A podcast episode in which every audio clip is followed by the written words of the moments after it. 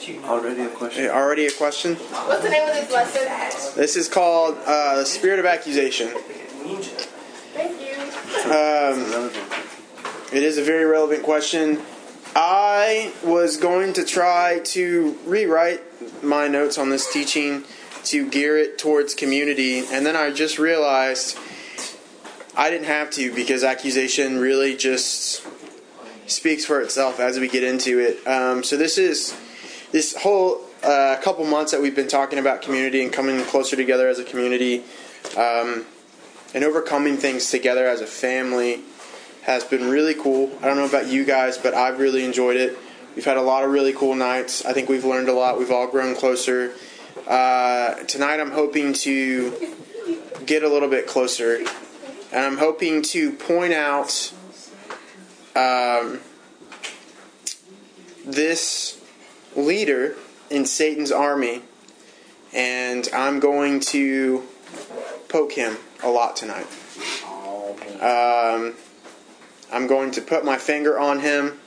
If you partner with this guy a lot, you're going to feel it on your insides. It's probably going to hurt a little bit, um, and that's okay. I was talking to I was talking to Matthew Ball earlier today, and we were talking about our favorite parts of the Bible, and we both just really agreed that our favorite parts of the Bible are, are the parts that hurt ever so slightly, because those are the parts that sanctify us. Those are the parts that hurt so good. It's like working out. Um, and so tonight we're going to look at that. Uh, I'm going to throw a disclaimer in front of this, just like Savannah did when she taught on self pity a couple weeks ago. Uh, I am not attacking you. I am not attacking anything that you've done. I'm going to speak from my own experiences, and I'm going to use the Word of God to tell you what the Spirit does.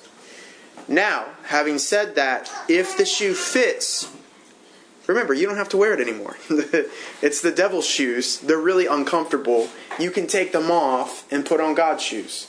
So don't feel like, I'm going to encourage you guys in this, do not feel like, don't let the enemy tempt you into feeling like I am pointing out every little bad thing that you've done, okay?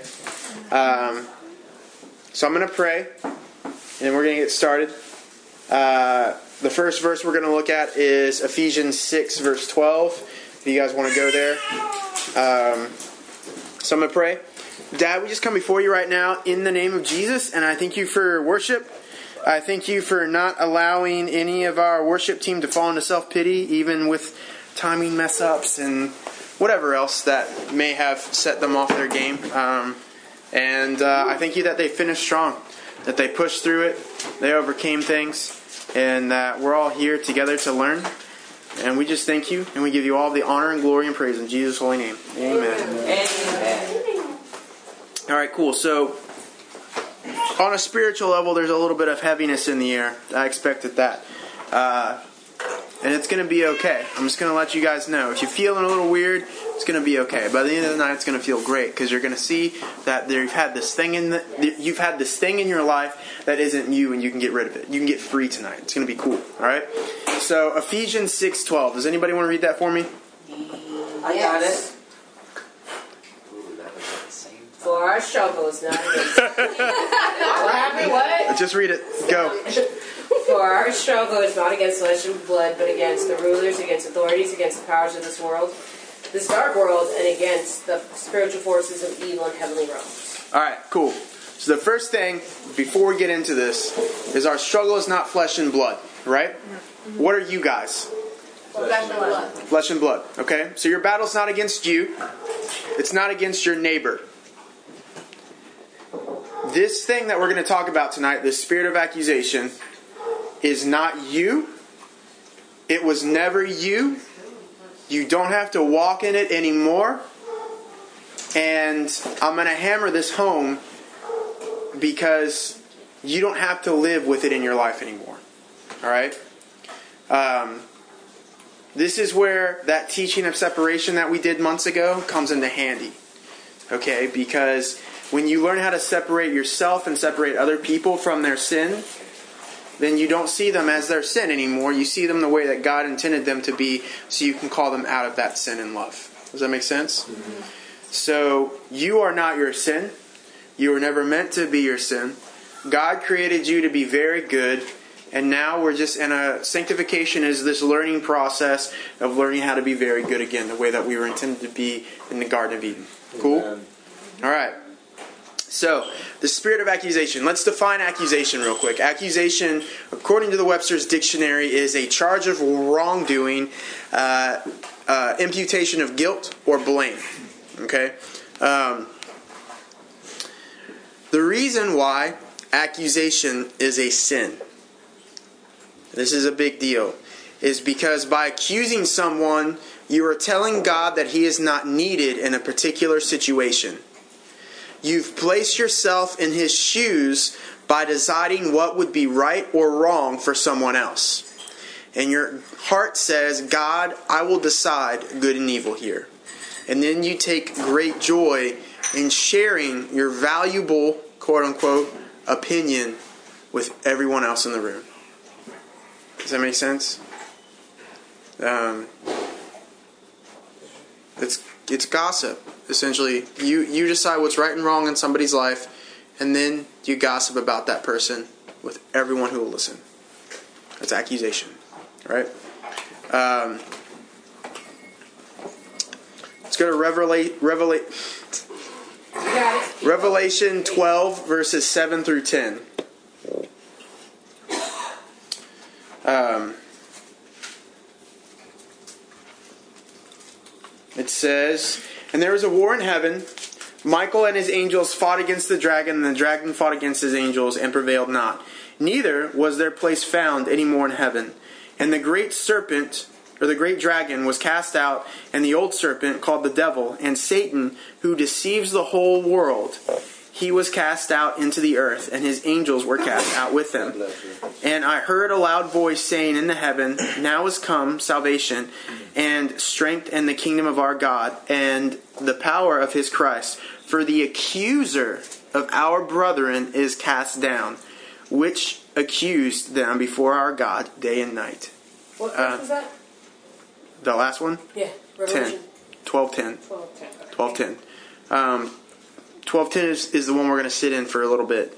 It says at the tail end of the verse that uh, Satan is the accuser of our brethren. He is cast down. And that he accused us before God day and night. Uh, Satan is the accuser, and accusation is the foundation for everything that is evil in life. Um, Satan could have been called a lot of things. He could have been called the most fearful.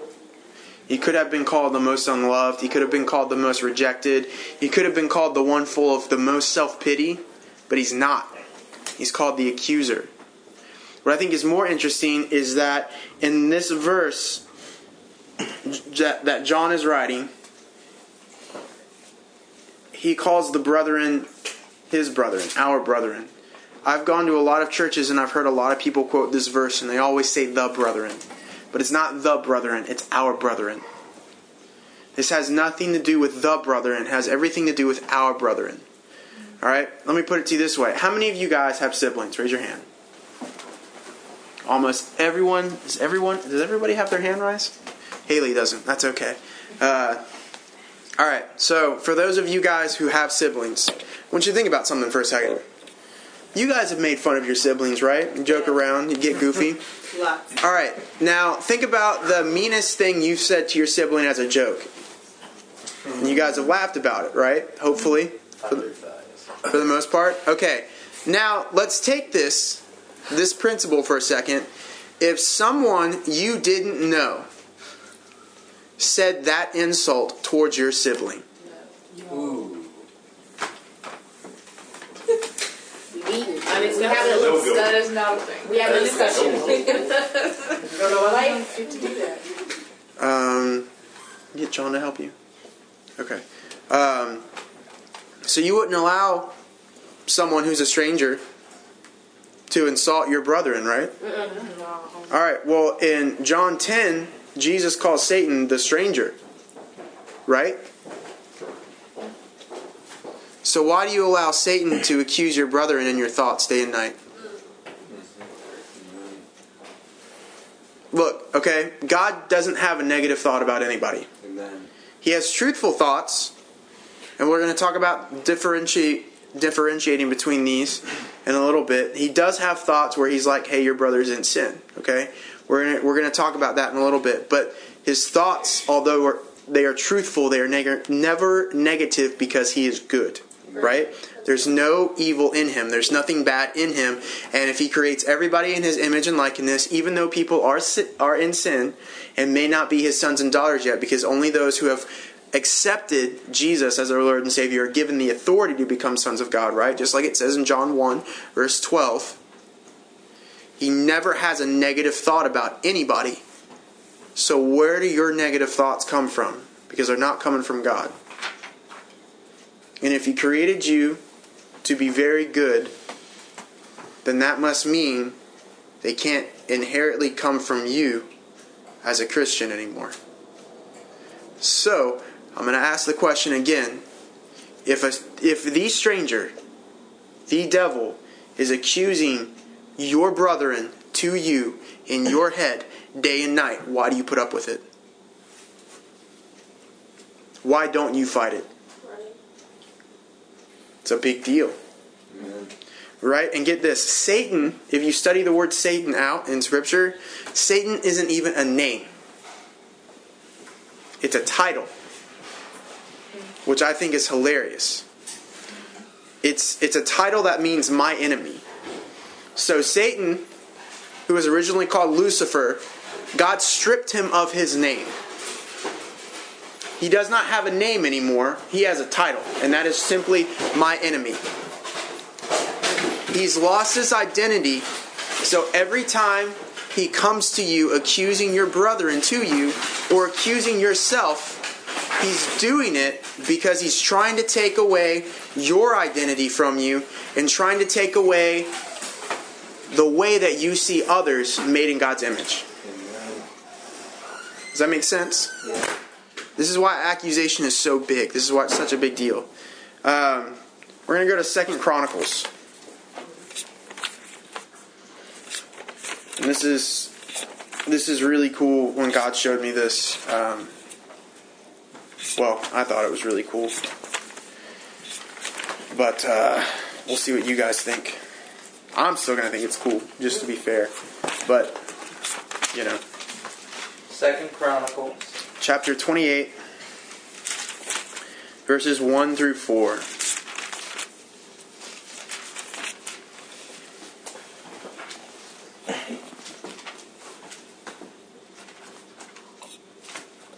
Says, Ahaz was 20 years old when he began to reign, and he reigned 16 years in Jerusalem. But he did not that which was right in the sight of the Lord, like David his father.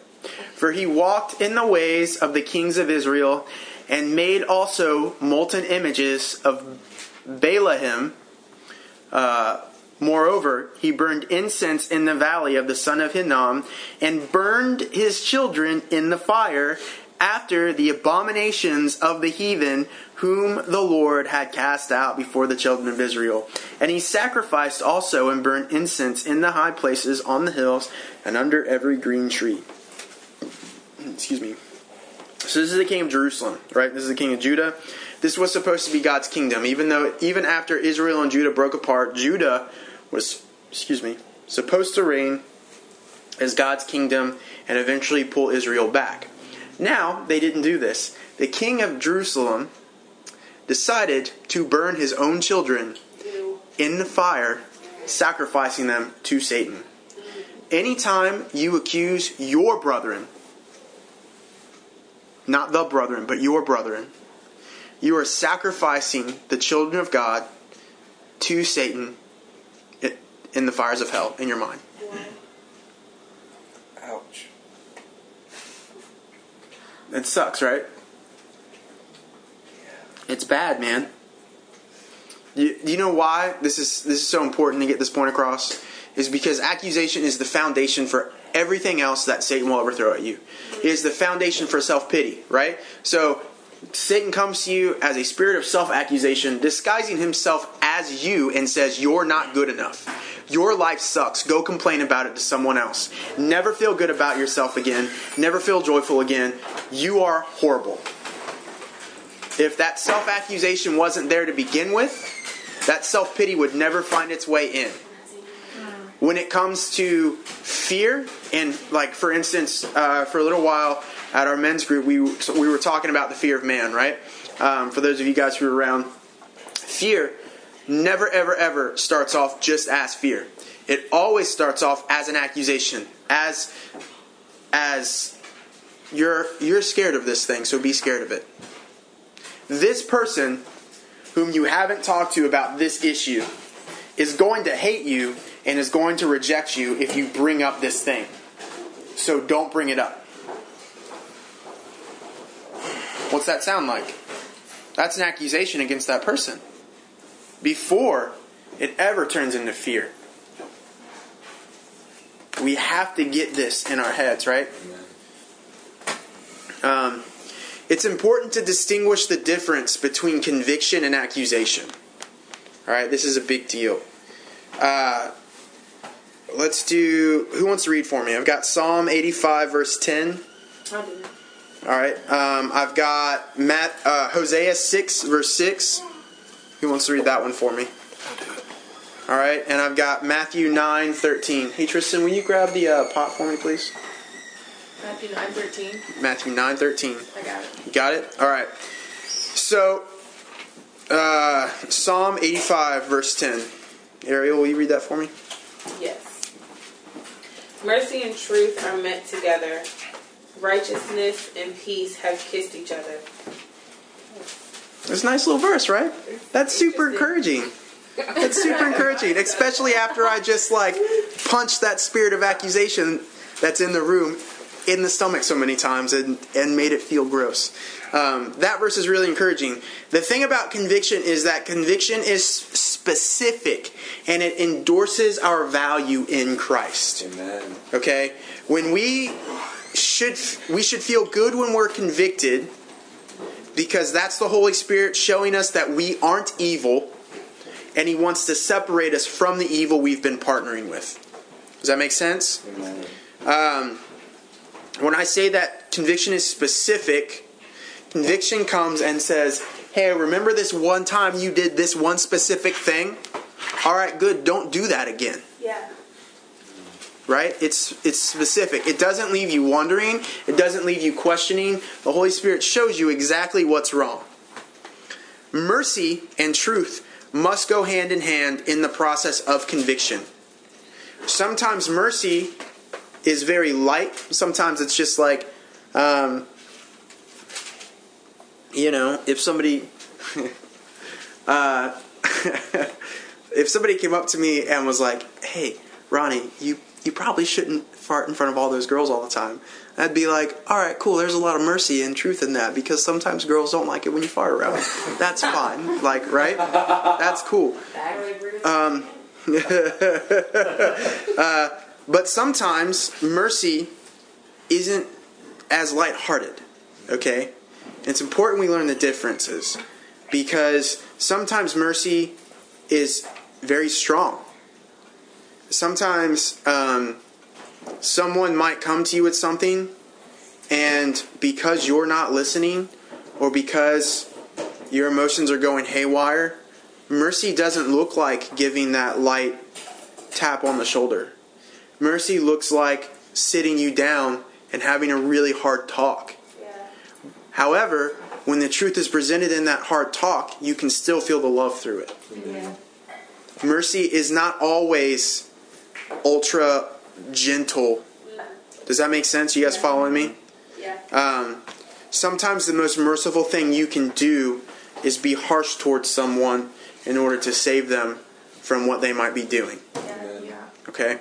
Uh, now, accusation and condemnation go hand in hand. They are intertwined all the time. Accusation and condemnation tends to be vague and brings with it feelings of worthlessness. it drives us away from God and our identity in Him. And oftentimes it gives us 90% truth, but 10% of the lie mixed in. But truth without mercy is always truth without love, and probably means it shouldn't be given. Okay, so like what I mean by that is, so if uh, being being specific, God saying, "Hey, remember that one time you did this one thing specifically? Great, all right." So accusation and condemnation look like, "Hey, hey, Ronnie, yeah, remember earlier today when you were around everybody? Yeah, remember that stupid thing you did? What's what stupid thing? You know, the stupid thing." What stupid thing?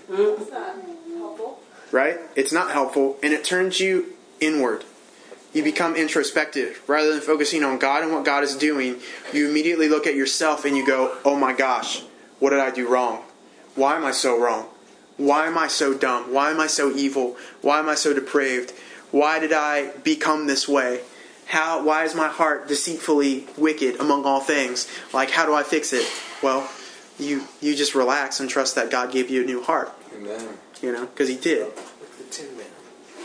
Yeah, Wizard of Oz. um, Hosea six six. Who's got that? Who's got that one for me? Read it. For I desired mercy and not sacrifice, and the knowledge of God more than burnt offerings. Cool. Uh, so mercy over sacrifice, which is crazy because sometimes we think that the best thing that we can do, the most spiritual thing we can do, is sacrifice and sacrifice and sacrifice for God. But the two most spiritual things you can do for God is be obedient because He desires obedience over sacrifice, and be merciful because He desires mercy over sacrifice. So stop sacrificing things at the altar that don't mean anything to God, like your brothers, because that's what you're doing when you partner with accusation. And actually be obedient and take your thoughts captive Amen. so you don't have to do that anymore. Right? Because when you're obedient and you take your thoughts captive, then you're merciful anyway. Does that make sense? Amen. Cool, cool. Matthew 9 13. But go ye and learn what that meaneth. I will have mercy and not sacrifice, for I have not come to call the righteous, but sinners to repentance. Mm, good. I like it. I love it, man. It's so good. Um, we could sit on that that area of, of mercy and stuff for a little while, but we're not going to. We're going to keep jumping into um, just what accusation looks like because there's a lot to it. I'm, I'm probably going to jump around a lot, but um, that's okay. the The primary goals of accusation, all right. Um, accusation is sent to make us lose our faith and confidence in God and make us feel worthless. That's what it does. All right. So, how many of you guys have ever, even for a brief period of time, lost your faith and confidence in God? You know, it could be it could be in a split second. You didn't get exactly what you thought you were going to get from God out of a prayer that you prayed. You know, it may not be, well, I lost my faith and I became an atheist or an agnostic. It could just be like, boom, I lost this one thing for this brief period of time. Right? That's accusation. Um, how many of you guys have ever felt worthless even as a Christian? Raise your hand.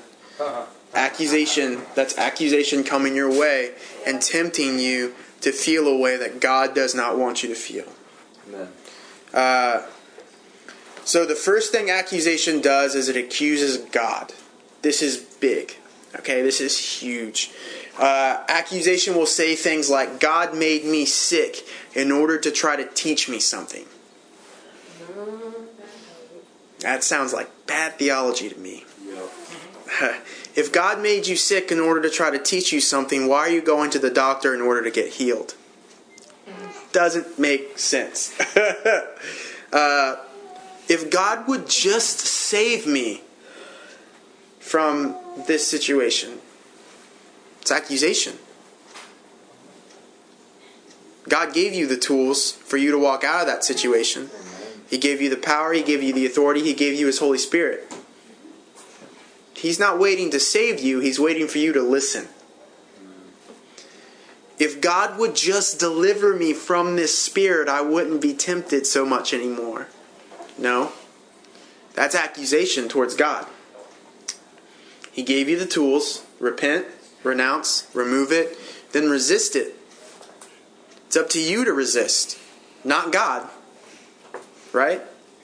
You're not truly saved until the end. The Bible says those who resist the devil till the end will be saved. Resistance is a part of your life now. If God really loved me, He would provide this thing for me. He would do this for me. He would do this for me. That's accusation, my dudes. That's not a good thing.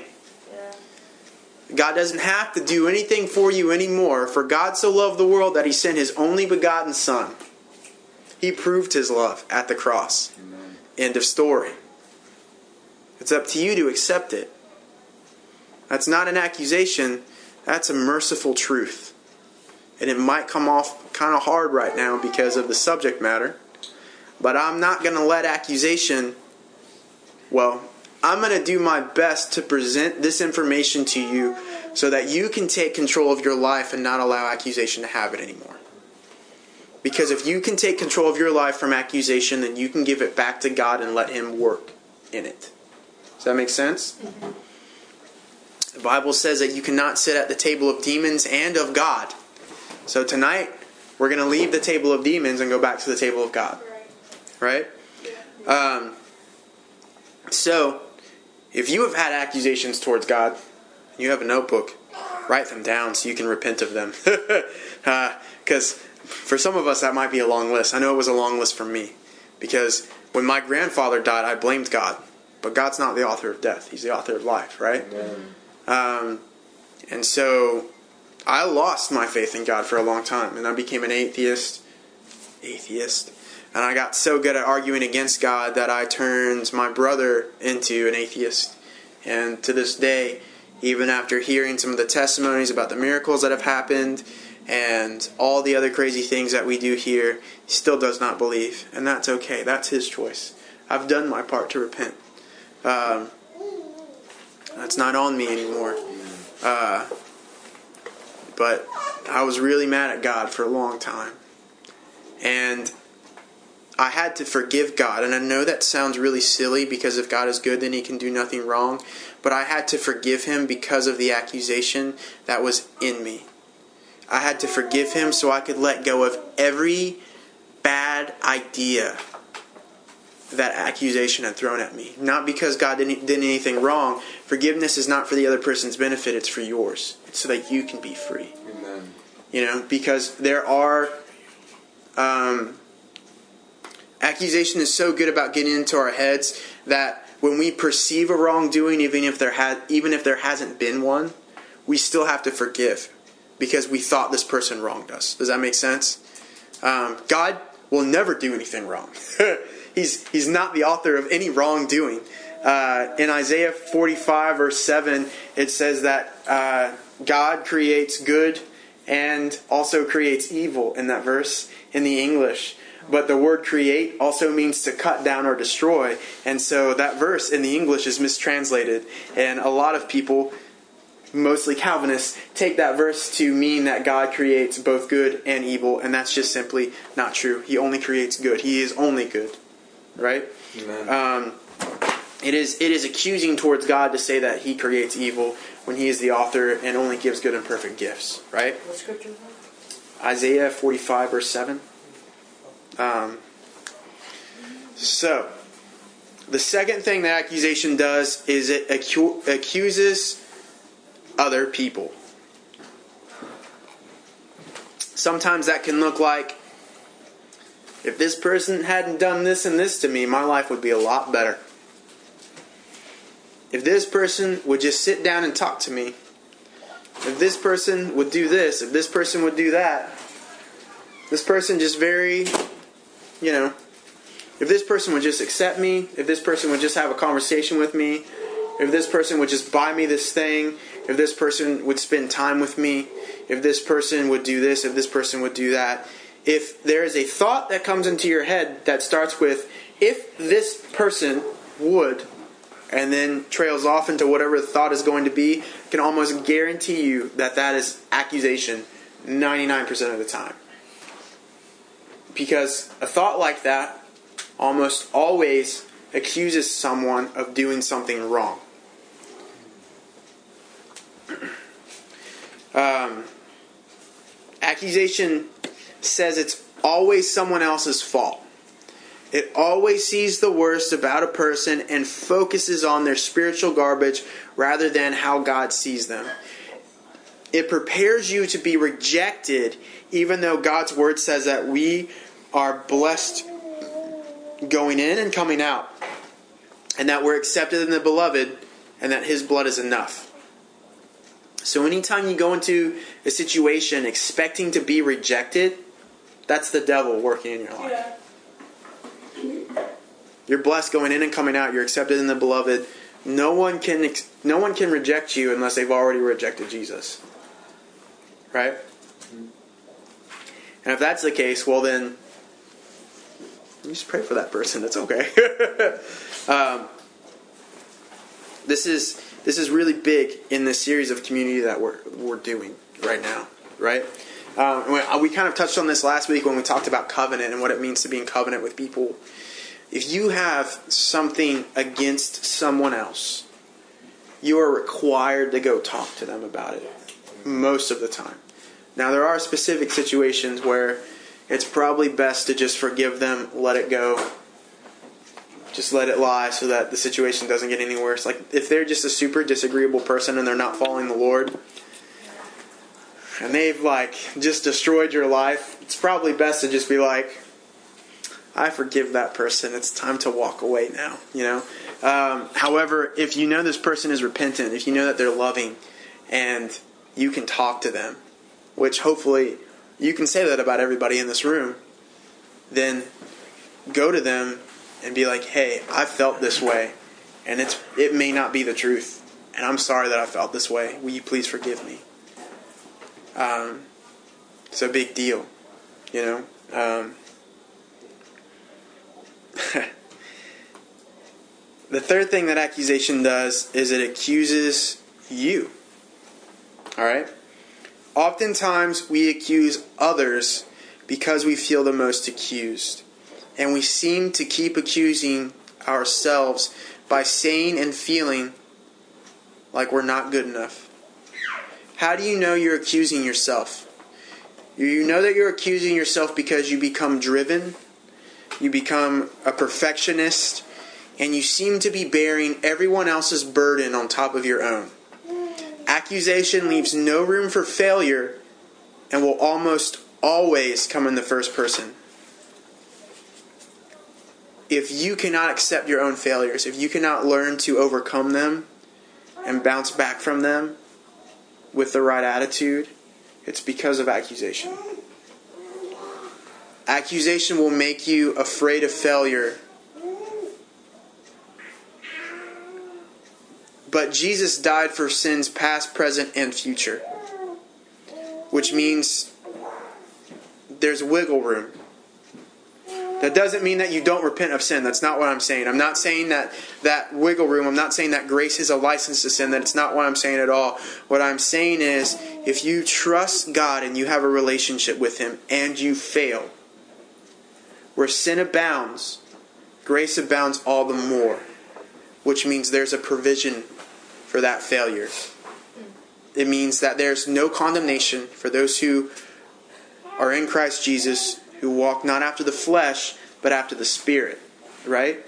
So if you fail, and you're walking after the Spirit, even after you fail, then that means God's there to be like, hey, it's okay. Worked all things together for your good. It's going to be cool. Chill out. Just repent, get back up on the horse like Paul did, and keep riding to Damascus. Right? Um, so let's let's let's let's give this uh, practical example of how this works for a second. Okay? Um, is my wife down here?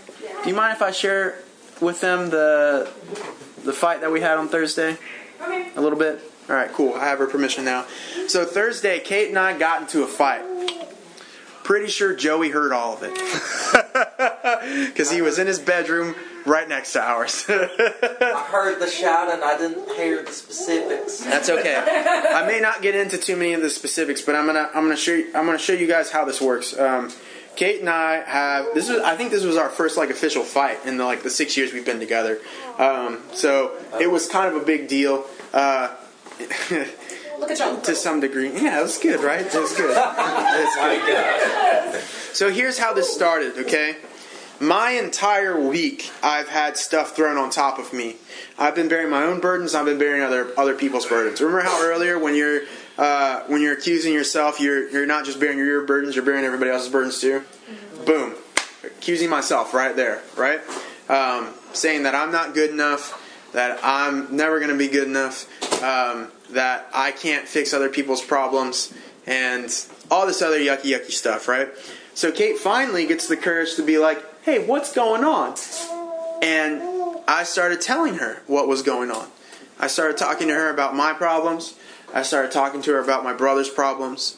Um, and then I got to the problems that I had with her in that moment. And they didn't come out the best way, but she asked me what was on my mind, so I wasn't going to lie to her.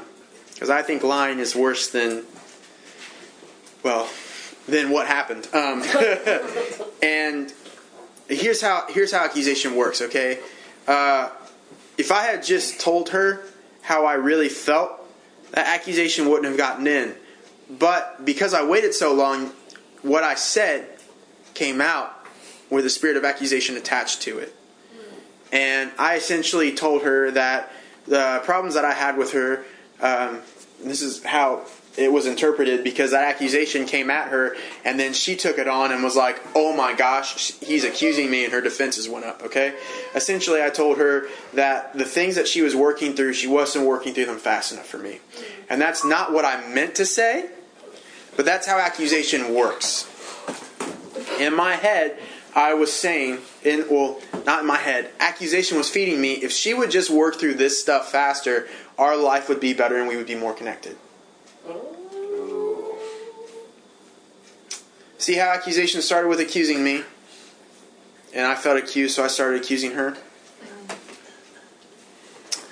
Uh, and then uh, we yelled. She yelled more than I did, and I sat and took it. Uh, then she threatened to leave, and I said, "You're not leaving." And she said, Ooh, ooh. I'm not welcome. Isn't like you're gonna go drive my car, y'all. "Yeah." No, no, no. But like you tell her not to. Oh. Well, okay, so no, hold on, hold on. This is how God worked, okay? Because in that moment, once she threatened to leave and get in her car and drive around, I saw the accusation for what it was. And I told her not to leave, and then she said, Why? It's clear that you don't want me here. And I said, When did I say that? Ooh. At what point in this conversation did I say that? Because I didn't. And then she saw where I was getting at, and she said, The devil's trying to get in between us, and I don't know why it's working. Mm. Well. And then she came and she sat on the bed next to me. Then we sat in silence for 20 minutes. Can't confirm.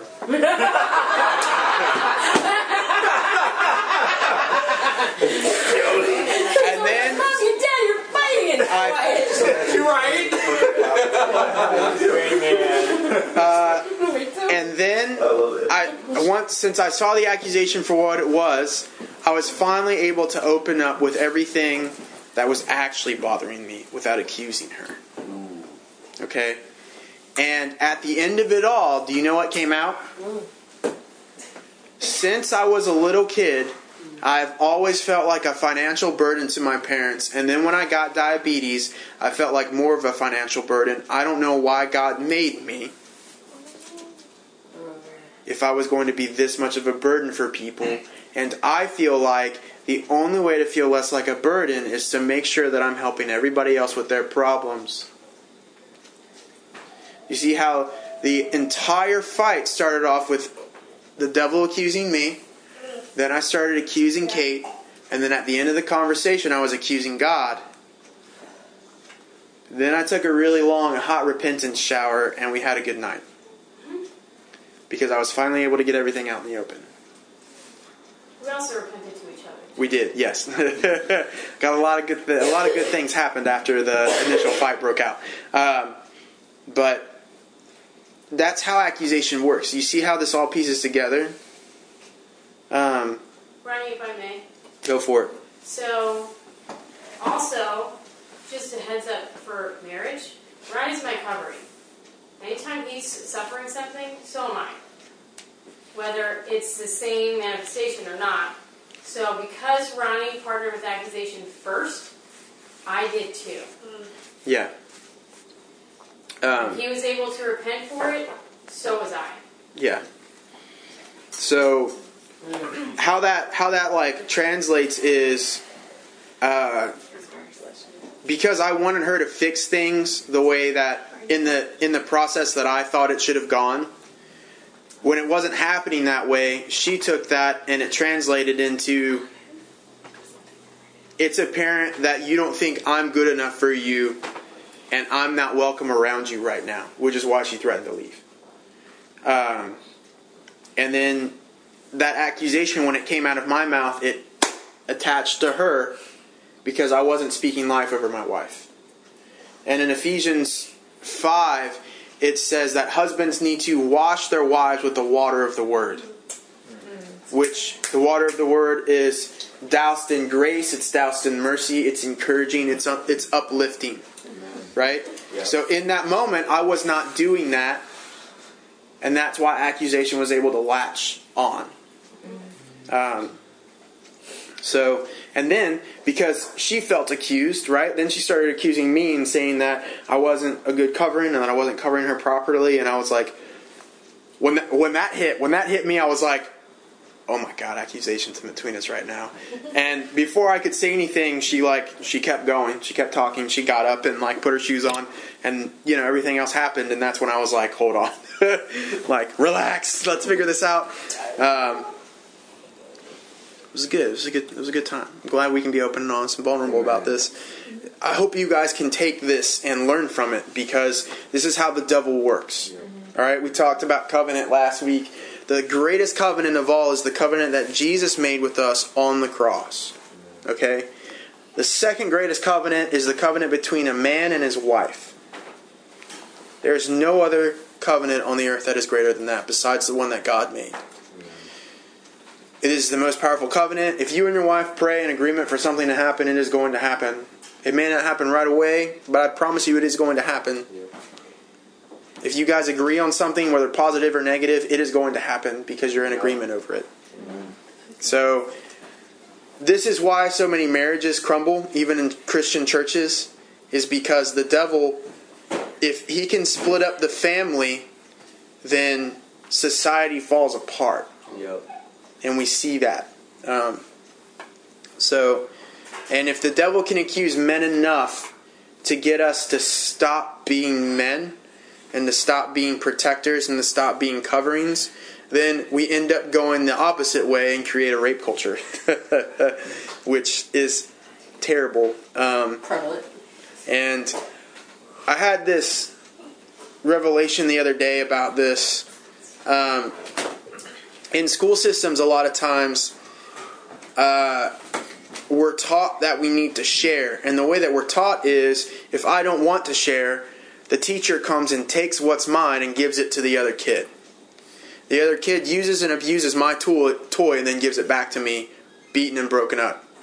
I get punished for not wanting to share, but the kid who broke my toy doesn't get punished at all, which I think is crazy. This is like public school setting, right? So if if everything in life starts off with us as children psychologically, which is backed up by the Bible, right? Yeah. In this one instance, you set these two children up for the rest of their lives. You teach the child that was willing to fight for what he believed in, fight for the thing that he loved, be a protector, that it's not okay to protect the thing that he loves and not to fight for it. So he sits back and lets bad things happen. And in the moment, you teach the kid who threw the, the temper tantrum that it's okay to throw temper tantrums, take what's not his, use it, abuse it, and then throw it away. So you set one kid up, the kid that you're trying to, to, to give the toy to because he's throwing a temper tantrum, up to take what's not his for the rest of his life and to use it and abuse it and throw it away. To go to excessive means if he deems necessary. And you teach the kid that could have grown up to be the protector to not protect the things that he loves.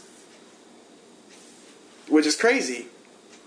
And it happens in our school systems every day. And that guy who said that is going to be here June 9th.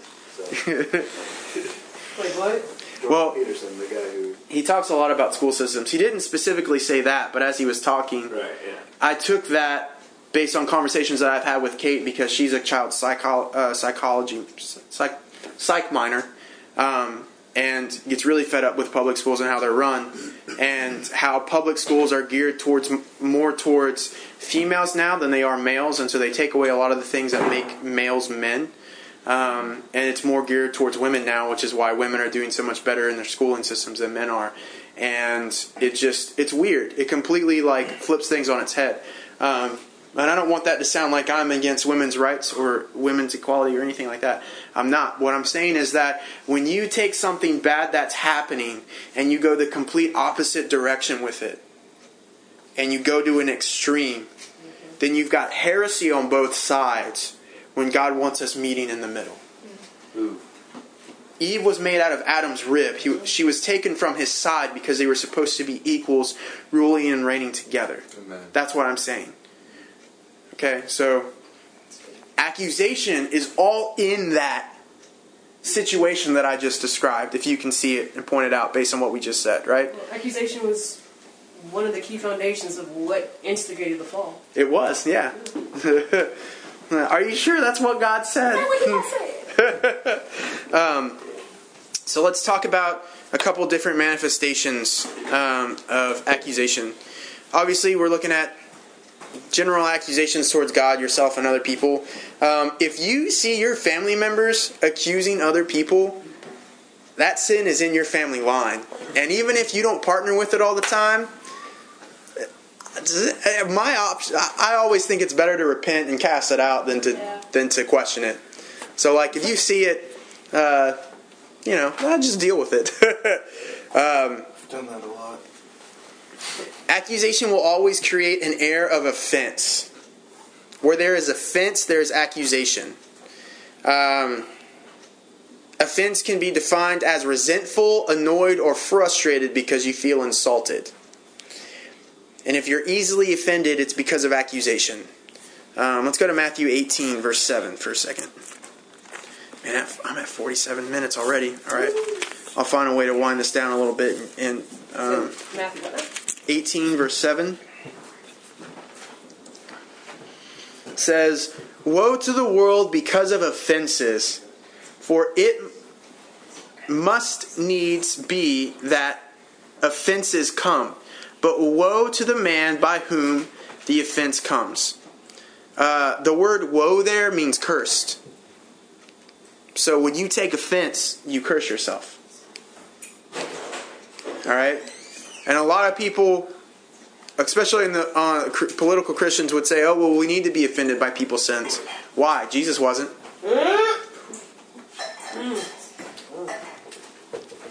Well, he was God. Yeah, but we're supposed to be just like him. Amen. Paul said, "Follow me as I follow Christ." And then he also says, "Be imitator, be imitators of your Father in heaven." God is never offended by sin because he knows what the devil is doing, and he never has a negative thought about any of the people that he's ever made. Yep. He sees what the devil's doing. He knows. And he yearns for his children to follow him, okay? He yearns for people to follow him. I'm not I'm not saying that God does not see the sin. He does. But he knows how to separate the people that he created from the sin. All right? Um, so don't get offended. That's all I'm saying. Uh, bitterness, which Matt is going to talk about next week. So uh, I'm gonna I'm gonna lay this out real quick, and then we're just gonna let Matt deal with this next week. Um, accusation keeps a record of wrongs to make sure healing doesn't happen. This murmuring and complaining stems from accusation and is a giant block from healing. That's what bitterness does. It's a record of wrongs on repeat, and it always starts with accusation. Right? Um, which turns into unforgiveness, resentment, retaliation, anger and wrath, hatred, violence, and murder. So we're gonna we're gonna sit on the subject of murder for a little bit because this is really this is really imperative for when it comes to community. Murder may be actual murder. It may be premeditated murder, which is murder of the heart, right? Or, and this is a big one. This is where accusation really comes in. It could be murder with the tongue. This is big. This is a huge one. Okay? Um, let's go to, I'm going to throw out some Bible verses. Proverbs 11, verse 13. Nina, you want to read that one for me? Yeah. Um, 1 Timothy 6, 1 through 4, Joe Burek. Oh, yeah. Uh, we're going to do 1 Corinthians 7. Give me a second. Let me find it. It may not be 7. I think it's 6. I'm ready. I'm ready, boss. Hold on. Uh, 7 verses 7 through 11. I'm going to give that to Ryan Tillery. I love that chapter so much. 1 Corinthians 6. 1 Corinthians 6, 7 through 11. I'm sorry.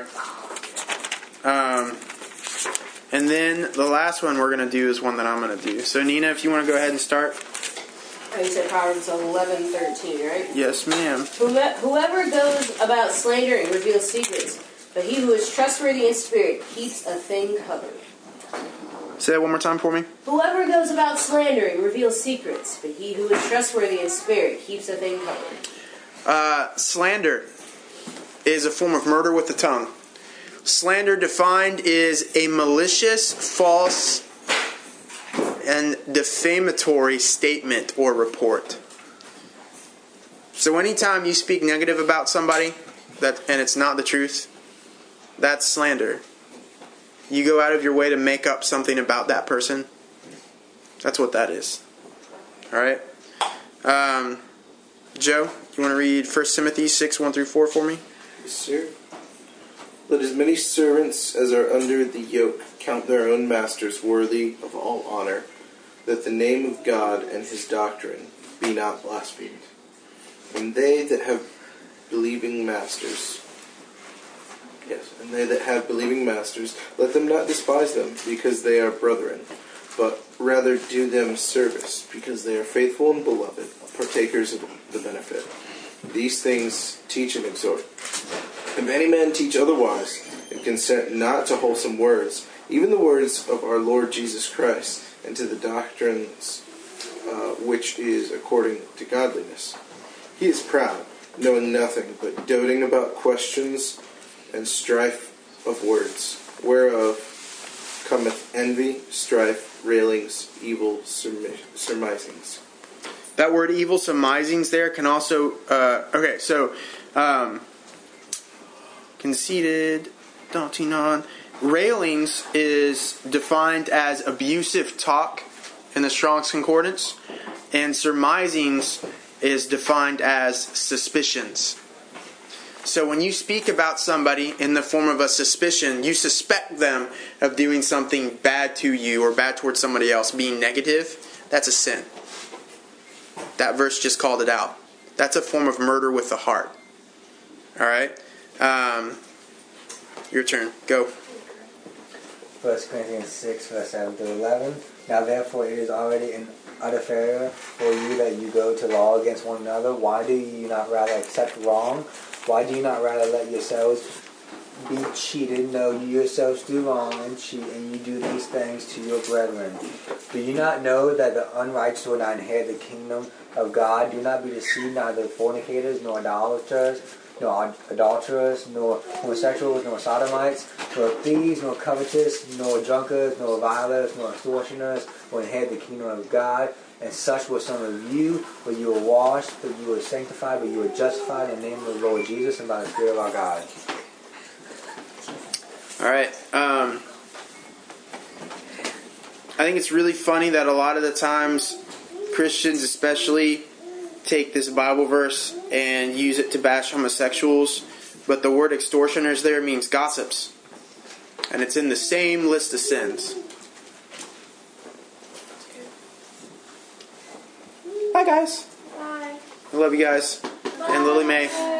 Um, so, gossip can be defined as casual.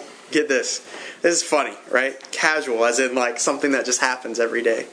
Casual or unconstrained conversation or reports about other people, typically involving details that are not confirmed to be true. I repent. So when you're an extortioner, you're a gossip. And that means you could casually be talking about other people just for the sake of talking about other people.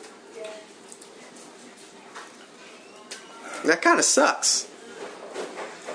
Accusation's really tricky because it always wants you talking about everything that doesn't have to do with the deep parts of who you are. You cover up those deep parts, those hurts, those pains, those sorrows, the things that you're working through, even the good things that God has done for you, you cover them up with information about other people that may not even be true. That's gossip. That's what that does. And it's weird because our entire lives, if you grow up in the church, you're told not to be proud. And if you're proud, you're somebody that talks about himself all the time. That's not necessarily true. Jesus was the most humble person to ever walk the earth because he was God. But man, did he love to talk about himself. A lot. More than anybody I've ever met in my life. The Gospels are riddled with the fact that all he did was talk about himself and his plans and what God was doing with him and for him every day. If you're going to cover up the dirt in your life by talking about other people and you're partnering with accusation, you should be talking about what's going on with you. Because you are important. God sees you as the apple of his eye. And if you're not dealing with your stuff, then who will? If you're not celebrating the good things that God has done in your life, then who will? Amen. Simple, simple truths, right? Um, murder of the tongue can also result from innuendos. An innuendo is an indirect, uh, indirect thing that is said about a person or thing, especially of a disparaging or derogatory nature, and oftentimes comes out as sarcasm or coarse joking or profanity. Now, if we go to uh, Ephesians 4, verse 29, is a good one.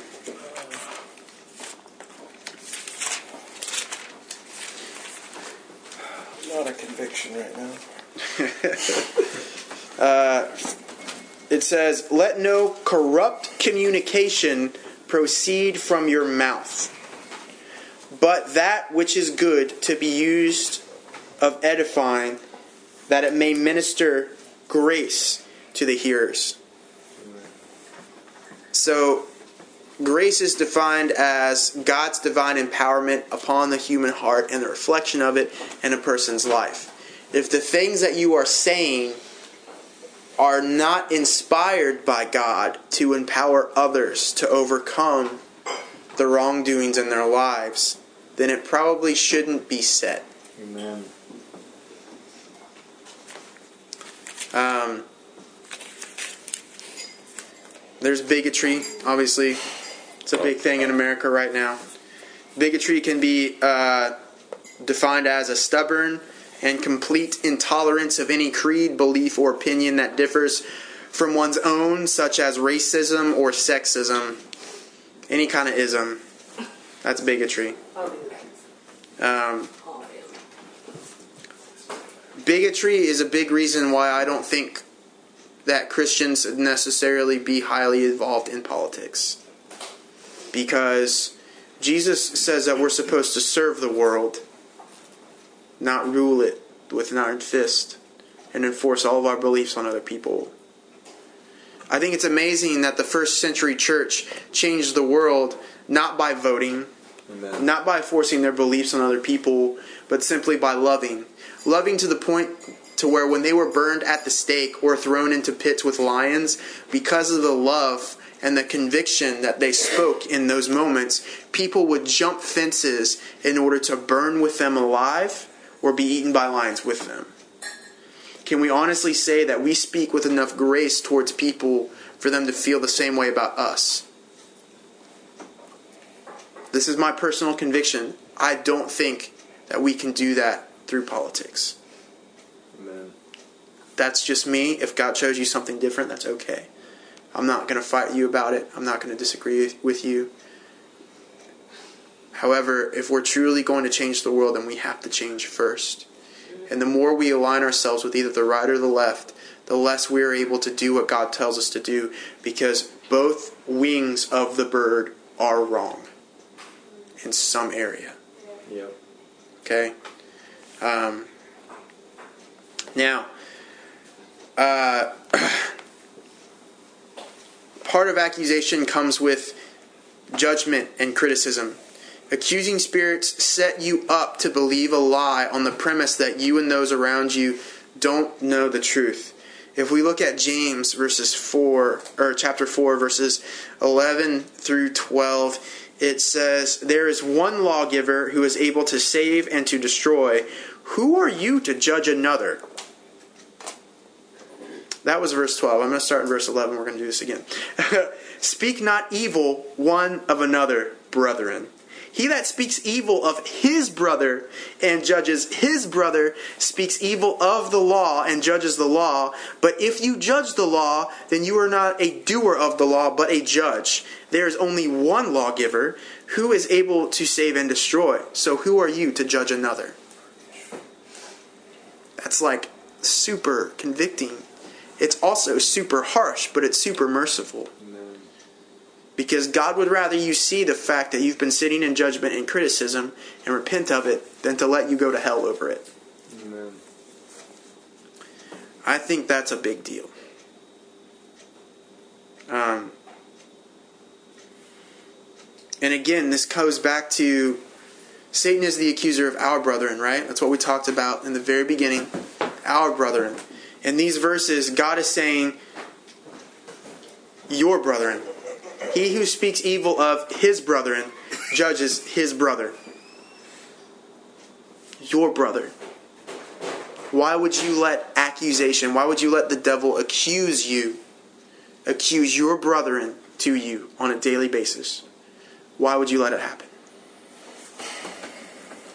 The Bible says, um, I love what the Bible says. Where is that verse that I want? There it is. James chapter 3 verse 8 says, "But the tongue can no man tame.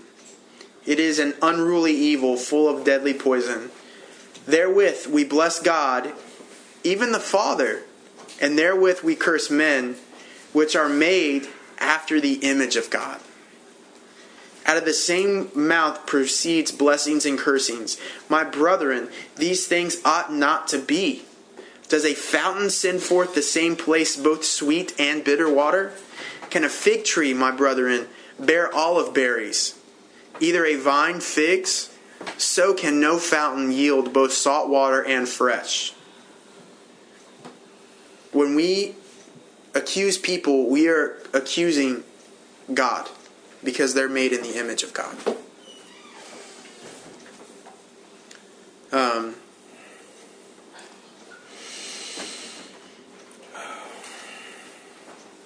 heavy sighs, right? heavy sighs. So I'm going to list a couple um, habits of accusation.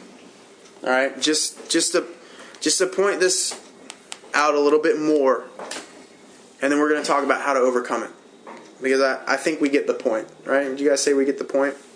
All right. So here's some here's some habits of accusation. If you're convinced that you don't struggle with this, I'm going to show you that you do, uh, and that we can all repent together, right? Um, Habits of accusation. Number one, you're suspicious of other people. That is the first habit of accusation. Number two, you project fears and you analyze people's intentions towards you. Why do they say that to me? I know he says he loves me, but does he really mean it? If he didn't mean it, why'd he say it? That's silly. It's your brother in Christ. Like, if he says it, he means it, hopefully. But it's not our place to judge or accuse people of that. So why not just believe it and let it go? Right? Um, number three is a continued bitterness towards other people. His accusation replays wrongdoings over and over and over and over and over again, right? Um, number four is bitterness when exposed to people's failures, right? We talked about this earlier. God provides grace when there is failure. If you are bitter and you react in bitterness when people fail you, it's because of accusation. You're saying that they are not good enough. Which is completely contrary to what the cross says because it reveals people's value.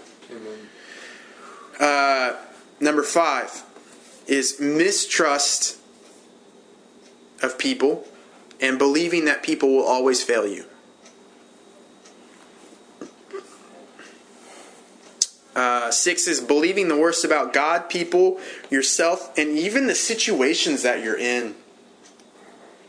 Accusation can accuse you about a situation or accuse a situation to you. I don't want to go to work today. It's going to be the worst thing. How do you know? You haven't even gotten there yet. Your situations don't define you, you define your situations. Amen. Can you say you say six again? Uh, be- believing the worst about God, people, yourself, and even your situations. Number seven is uh, you like to be offended. You're always offended. And then you like to offend other people. if you're the type of person that likes to offend other people just to get a ruse or get them aroused or whatever, get it. That's came out wrong. I'm sorry. I repent to all of you for what just came out of my mouth. Uh, to get a rise. That's what I wanted to say. Thank you, Ariel. If if you like to offend other people just to get a rise out of them, that is accusation. That's not love, right? Um, number eight is being easily offended yourself. Nine is quickly judging others based on misunderstandings. You know what's the funny thing about a misunderstanding? That just means that somebody didn't understand what was going on. And if they didn't understand, you can't blame them for misunderstanding it. All you can do is go to them and explain the situation a little bit better until they get it. Amen. That's mercy. That's grace, right? Um, this is a big one. Uh, exaggerating offenses. Can you explain that once more?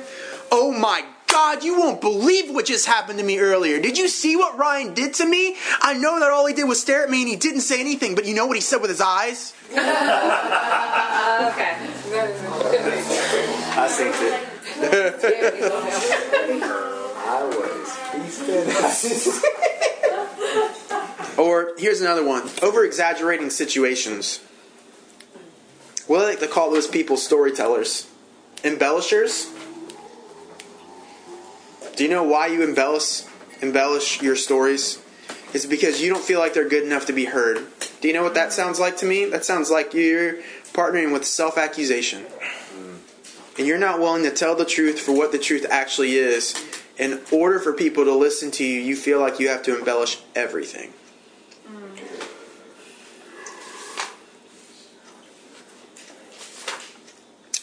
Uh, building a case against people or yourself. Is that number 11? I don't know. I lost count. Okay.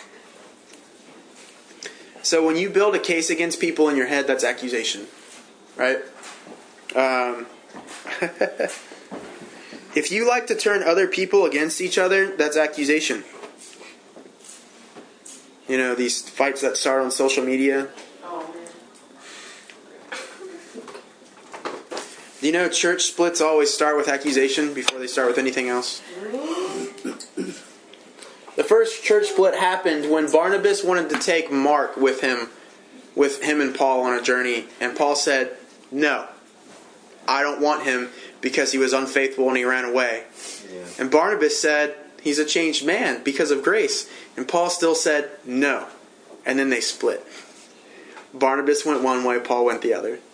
Barnabas took John Mark, and Mark actually became someone that Paul depended upon later on in life, Amen. which is crazy. Even Paul partnered with accusation to some extent. And repents for it too in one of his letters. He does, yeah.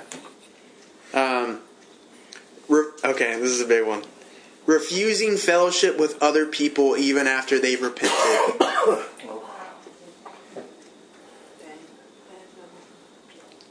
right? Starts with accusation. Because you're saying their repentance isn't good enough. Who are you to judge their heart? They're your brother. Here's another one. Being only focused on the evil and the bad things that happen in life and never on the good. Do you know why social media and the news are so dangerous to our spiritual state of being? And it's because both social media and the news, 90% of the time, only ever show us what's wrong in the world and don't show us what's right.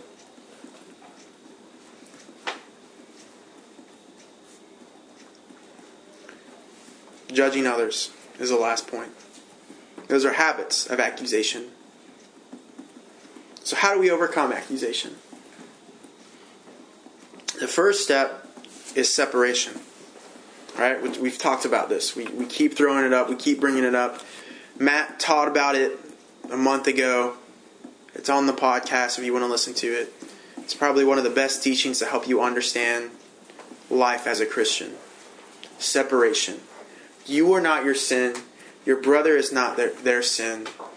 It's okay to go to your brother and say, hey man, I think you're messing up in this area, and help lead them to repentance, right? It's not okay to judge them. It's not okay to be critical. It's not okay for you to enforce your timing on their process with God. Amen.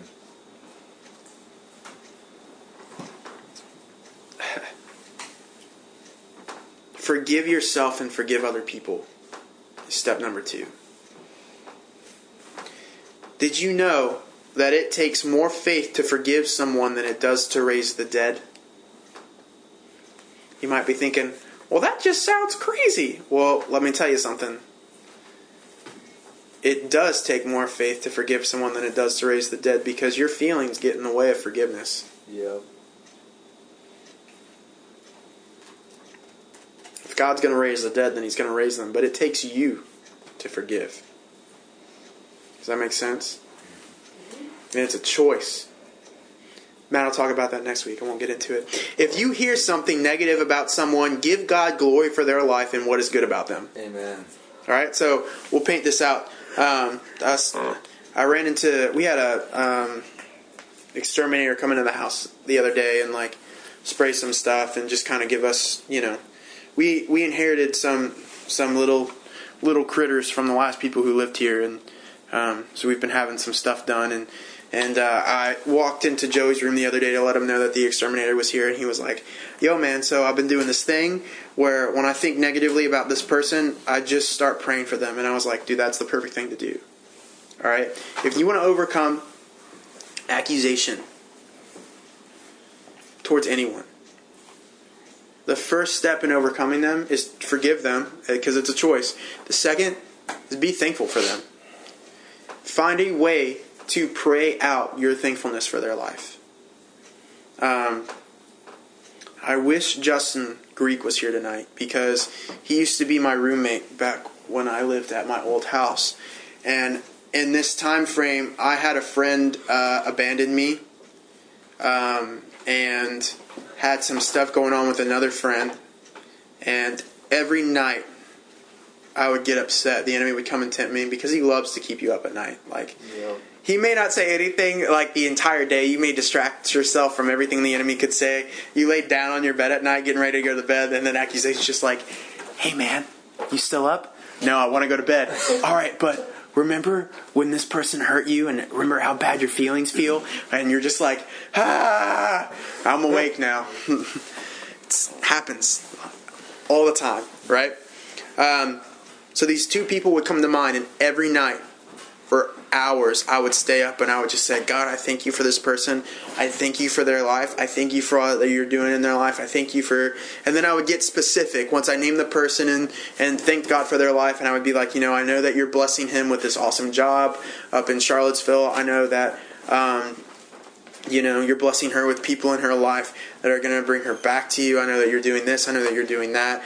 I see these negative things, but I'm not going to focus on that. I'm going to call the good things to life. If you can find it in your heart and in your mind to focus on the good and pray that out loud to you, God, your words create the atmosphere. Amen.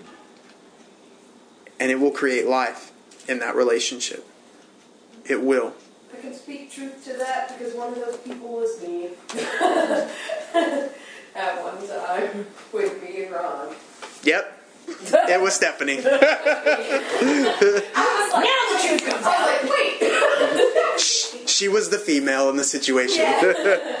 um, I try not to use names, but since she's owned up to it, But it's true. it is. Yeah, and it's Good. Did It's you feel his prayers? Ah, probably didn't want to at the time. I'm back around. She's here now. True. Something must work. Yeah. Um, I think it's cool that the, a couple weeks ago when Savannah taught, taught on self pity, she talked about thankfulness. How you can't be thankful and be full of self pity at the same time. You also can't accuse your brethren if you're thankful for them. It's crazy. Like one of the things that God says is His will, like directly says, "Hey, this is my will for you in Christ Jesus," is thanksgiving. Amen. Be thankful. This is the will of God in Christ Jesus. Amen. It's in, I think it's in First Thessalonians where it says that. Um, we can look it up later. Anyway, so getting back to overcoming accusation.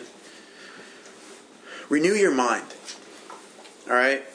Romans 12:2 says, "Do not be conformed to this world, but be transformed by the renewing of your mind, so that you may see what is good and pure, and is the will of God in Christ Jesus for your life." Get in the Bible. Read it. Even if it hurts, because those are the those those Bible verses that hurt. That's where God is pruning you so that you can become stronger. You can become better. You can look more like Jesus. Amen. That's what those are. That's what that does. That's why they hurt. It's not because God is actually looking to hurt you, because He's a good Father. Those hurt because He's looking to make you a better person. They stretch you, they pull you, right? Um, 2 Corinthians 10.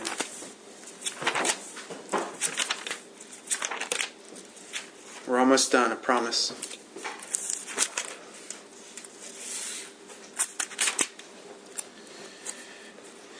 says in verse 4 it says the weapons of our warfare are not carnal but they are mighty through god for pulling down strongholds casting down imaginations and every high thing that exalts itself against the knowledge of god and bringing into captivity every thought to the obedience of christ you choose who you're listening to you can either listen to accusation and accuse other people or you can listen to God and pull down those strongholds of accusation in your life so that you see the best in yourself and you see the best in those around you. Everything God says about you is true.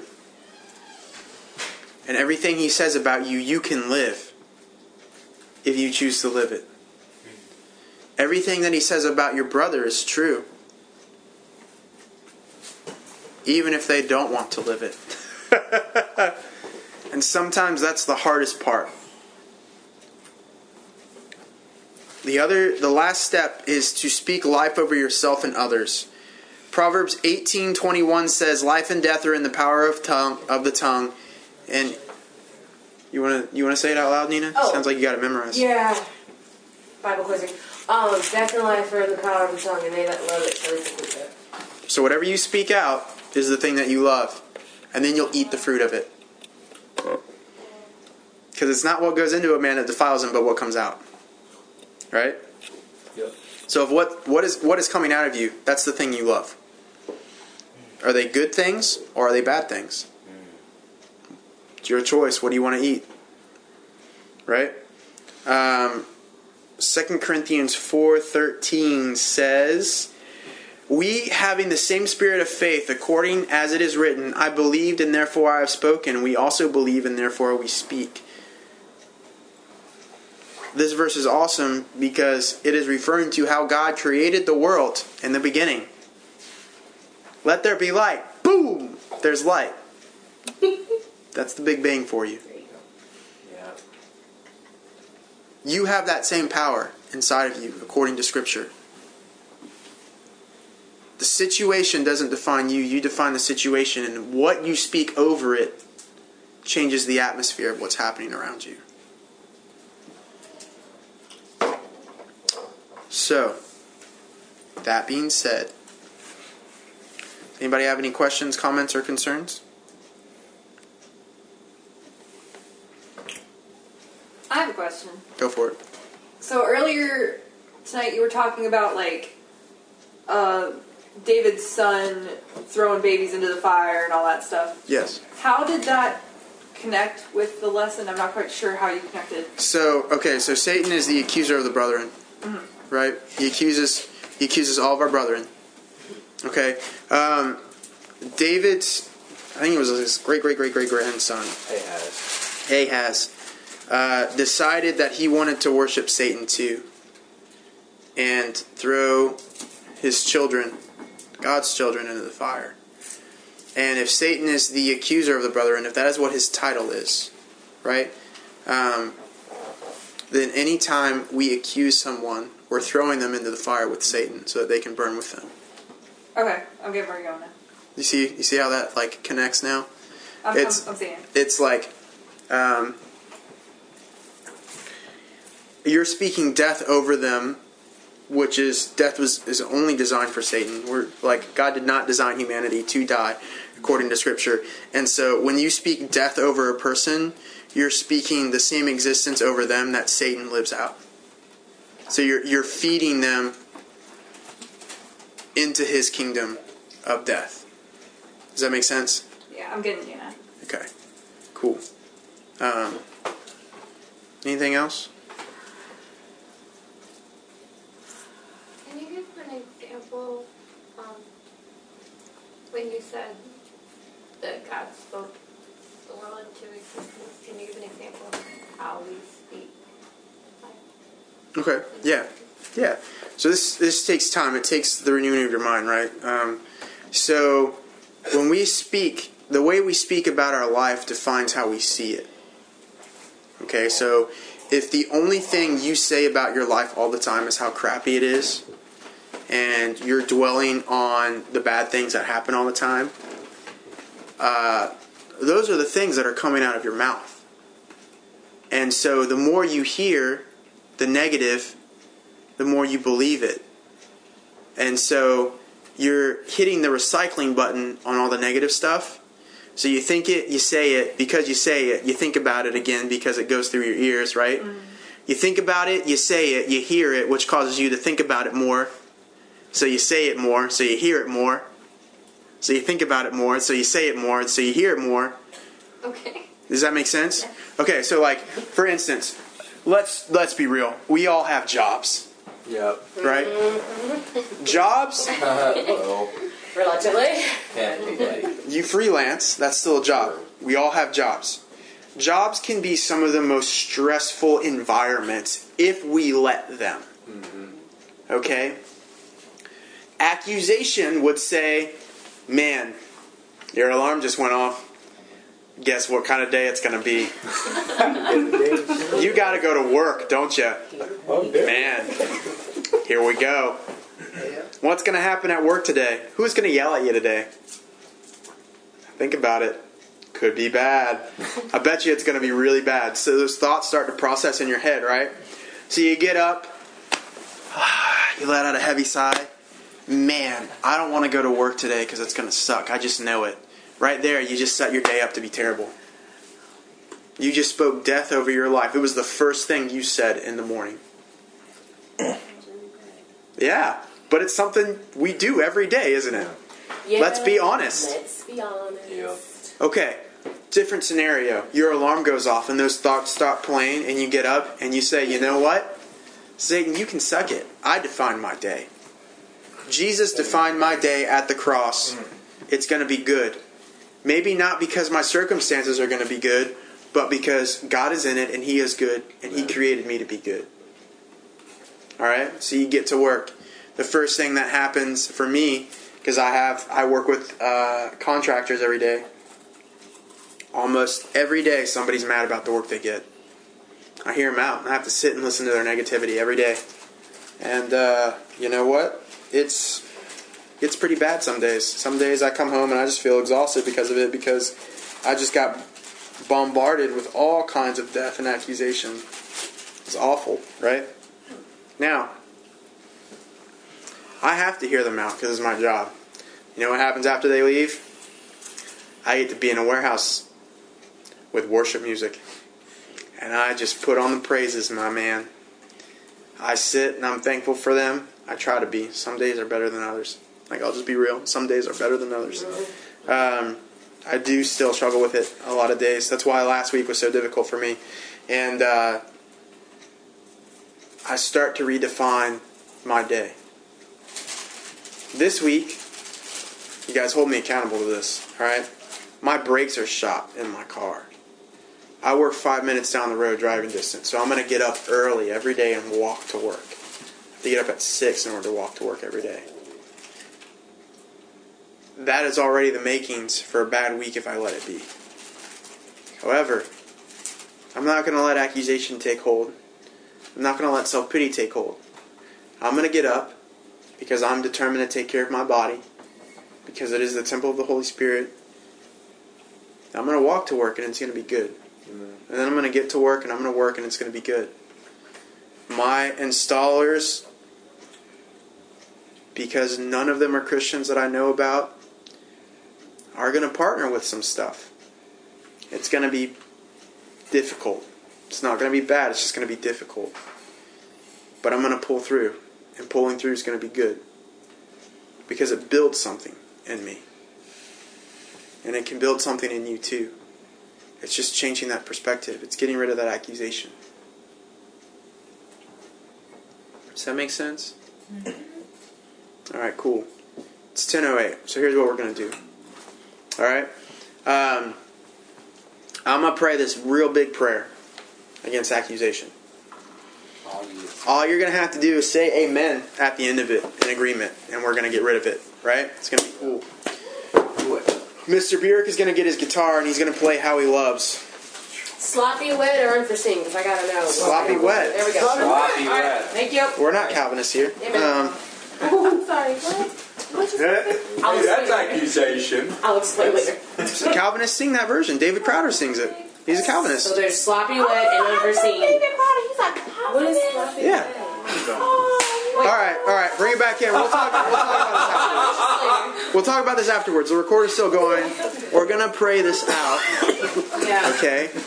We're gonna worship because once we get rid of spiritual garbage, we have to rejoice and bring the joy back in our lives. Because I know this was heavy, right? How many of you guys felt like this was heavy? All right, good. People are being honest, right? You saw something in your life that was the work of the devil, and you felt bad about it. Now it's time to feel good because God wants you to feel good. I could have hit a little harder. if I had more time. Yeah. Um, Ready for it. All right, Joe, you want to come in here? You good? An hour and 30 minutes. Dang it. I didn't even go through the whole teaching. I just talked on certain things. Uh, man, Went through the whole teaching. The whole teaching would have been really big. People All right. crying. Um, so here's what we're going to do. Here's how we're going to pray this thing, okay? Just relax.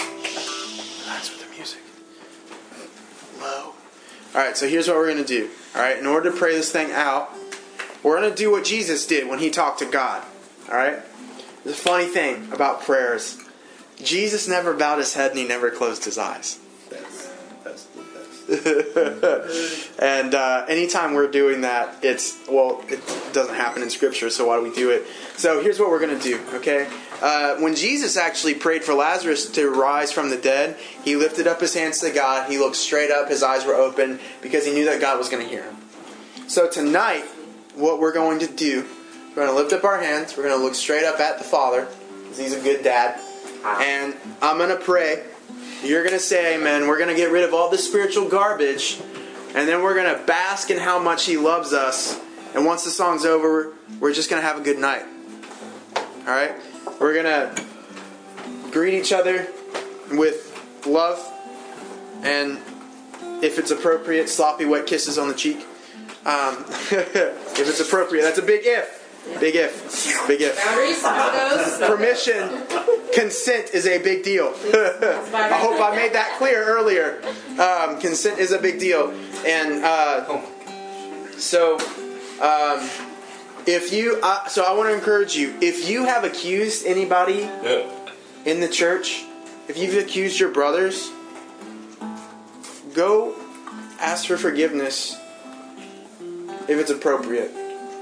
All right? Make sure that we're bridging the divide between us and we're staying a family because this family atmosphere that we set up, we want to keep, we want to cultivate, we want to keep building upon it. And the only way to do that is to get rid of the accusation. Does that make sense? So, um, I'm going to pray. So we're just going to lift up our hands. We're going to lift up our heads. We're going to look towards the Lord. We're going to lift up our hearts. Dad, we come before you right now in the name of Jesus, and we thank you so much that you give us discernment. We come before you recognizing and taking responsibility for the accusation in our lives. Uh, we pin this principality down in Jesus' name, and we say that it is not welcome here anymore. It is not welcome in us, it is not welcome in our community, and is not welcome where the Spirit of the Lord dwells. And we know that we are the temple of the Holy Spirit, and the Holy Spirit dwells in us. And so this spirit of accusation is not welcome here anymore. So we repent. Dad, we repent to you, and we repent to each other. We ask that you would remind us of things that we need to repent to each other for. We ask for conviction, not accusation that causes us to wander about what we did wrong, but specific. We know that you are the God of specifics, which is awesome. Um, we repent, we renounce, and we remove the spirit of accusation from our from from ourselves, from each other, and in this community. We're all in agreement over it. Dad, we thank you for everyone in this community, no matter who they are, no matter how much they frustrated us in the past. And we come before you with a heart to not just tolerate people, but to truly love them. Yes. I can't stress that enough that love does not just tolerate people, it embraces them. Yes. And we just love you. And we thank you. And we're so thankful to be free. We're so thankful that we can think positive things about each other. We're thankful that even though there's negative negativity present in each other's lives, that it doesn't have to be the thing we focus on. And that if you call us to, we can hold each other accountable in love. It doesn't have to be terrible. It can be so full of grace and empowerment to overcome. I thank you that that's what grace is, is the empowerment to overcome what holds us back. So we just love you.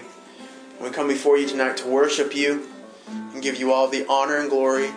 In Jesus' mighty name we pray. And all God's people said, Amen. Amen. All right.